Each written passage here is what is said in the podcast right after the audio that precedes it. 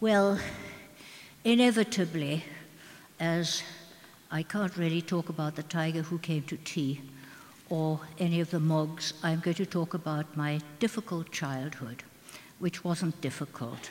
I was going to call it My Difficult Childhood, the book, but my husband said he thought When Hitler Stole Pink Rabbit would be a, big, a much better title, and he was dead right. I've lived in this country nearly all my life, but I didn't start here. Until the age of nine, I was a perfectly normal or fairly normal German child. We lived in Berlin. My family were all German. Uh, they were also Jews, but um, not at all religious. So when my brother and I were asked about our religion, uh, we used to say what we'd been told, which was, We are free thinkers, which from seven and five year olds uh, came as a bit of surprise to people. My father was a writer. He wrote mostly in newspapers, but also books. Um, he was a bit like Bernard Levin or A.A. Gill in that um, people read him. He wrote a lot about the theatre, but people read him who had no intention of going to see any of the plays. They just read him because he was very witty and they liked the way he used words. He wrote uh, not only about the theatre and his travels, he wrote about anything that was going on.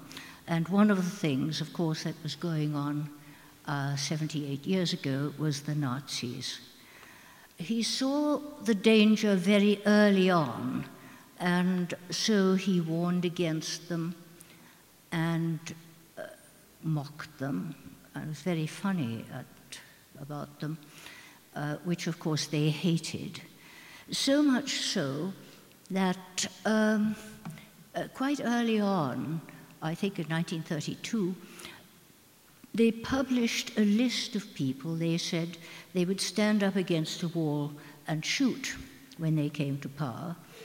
And of course, my father was one of the first on the list.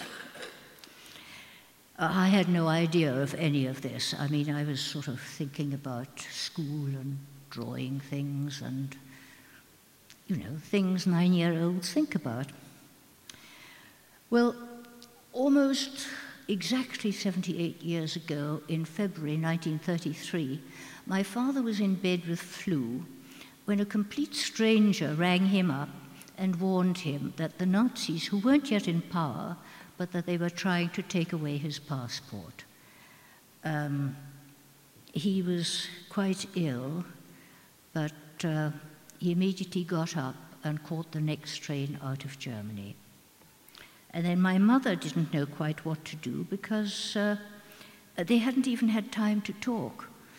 So in the end, she didn't dare telephone him because the Nazis might have been listening to calls, especially international ones. So in the end, she went and joined him just for a few hours. And my father said, I want you all out of Germany before the elections, which were, of course, the elections which brought Hitler to power. And it has to be secret. Um, they must not know that I've gone, and they must not know that you're going to join me. Uh, by this time, I think it was less than two weeks till the elections. My mother somehow managed it to organize everything. My brother and I found it quite difficult because uh, people kept asking us about my father because, you know, people liked him. And uh, we couldn't say that he'd gone away. We used to say um, he's, um, he's still got flu. It was quite difficult. And we didn't tell anyone. We were leaving just on the last day. Uh, I went up to this, my teacher at school and said, um, I won't be coming to school tomorrow. Uh, we're going to Switzerland uh, for my father's health, which was, in fact, where we were going to meet him. so that's what we did.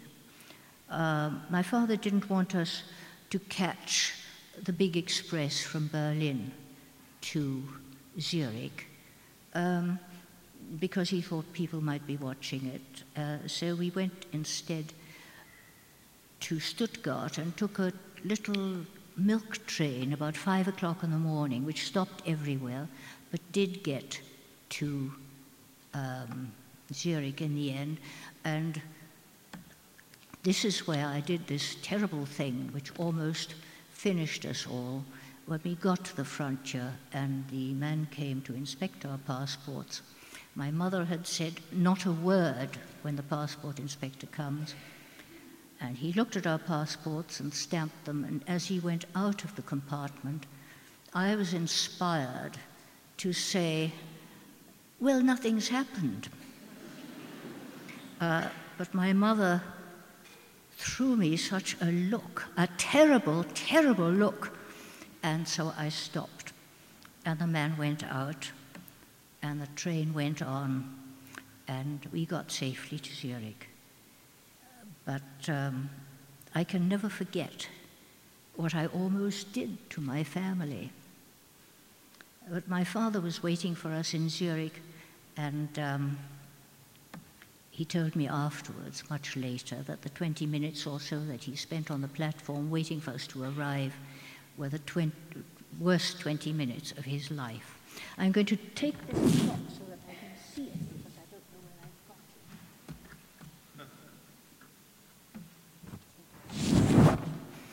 it. How long have I had? Nobody's going to tell me. Um, so, there we were in Switzerland. So I went to the village school where I learned to speak the Swiss dialect, which is called Schweizerdeutsch. And just to give you an idea of what it was like, uh, the word I was particularly good at saying was Hochechestle, which means biscuit tin. I don't think I learned anything else much. But the Swiss were rather keen not to upset Hitler, and so um, they weren't very keen on publishing my father either. By this time, they had no money, um, no money from Germany, of course, from his publisher or his newspaper. And so uh, we went to Paris because my father could speak perfect French and write French. And anyway, it was lovely. Uh, I loved Paris. I immediately liked it. I liked the way it looked and the food and the climate. And I went to school, a French primary school, and learned to speak French, which, when you're 10 years old, isn't that difficult.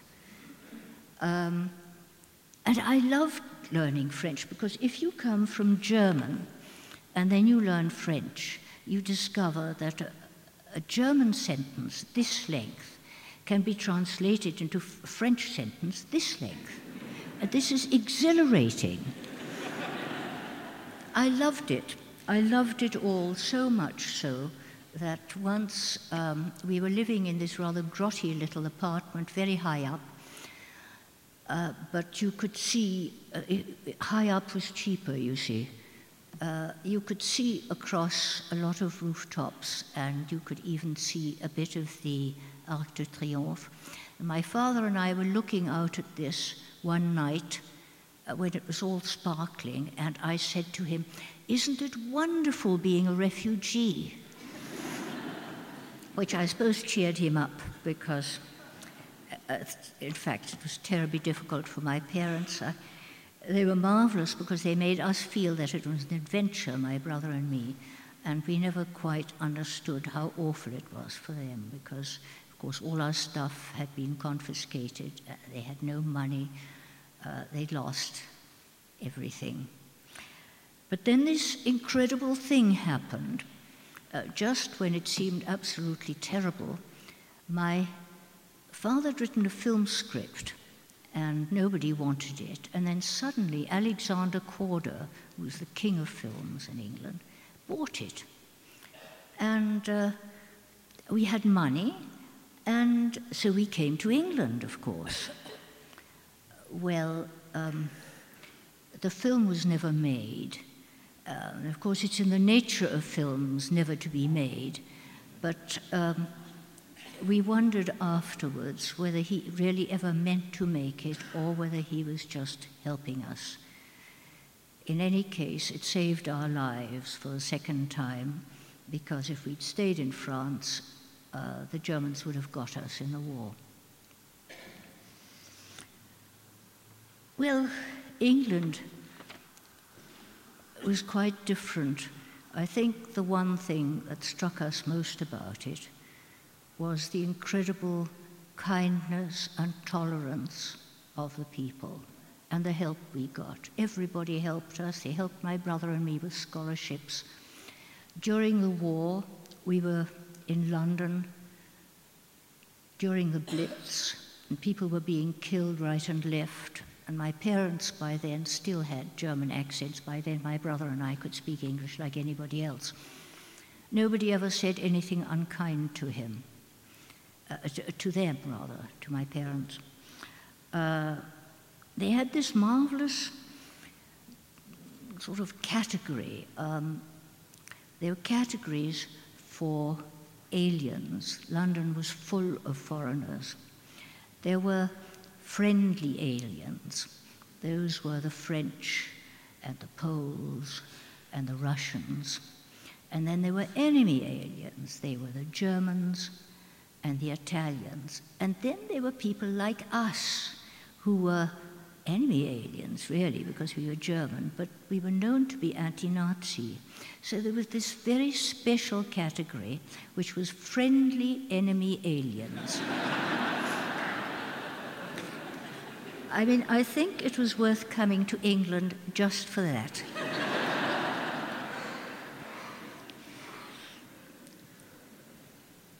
I don't know how much longer I've got. Right.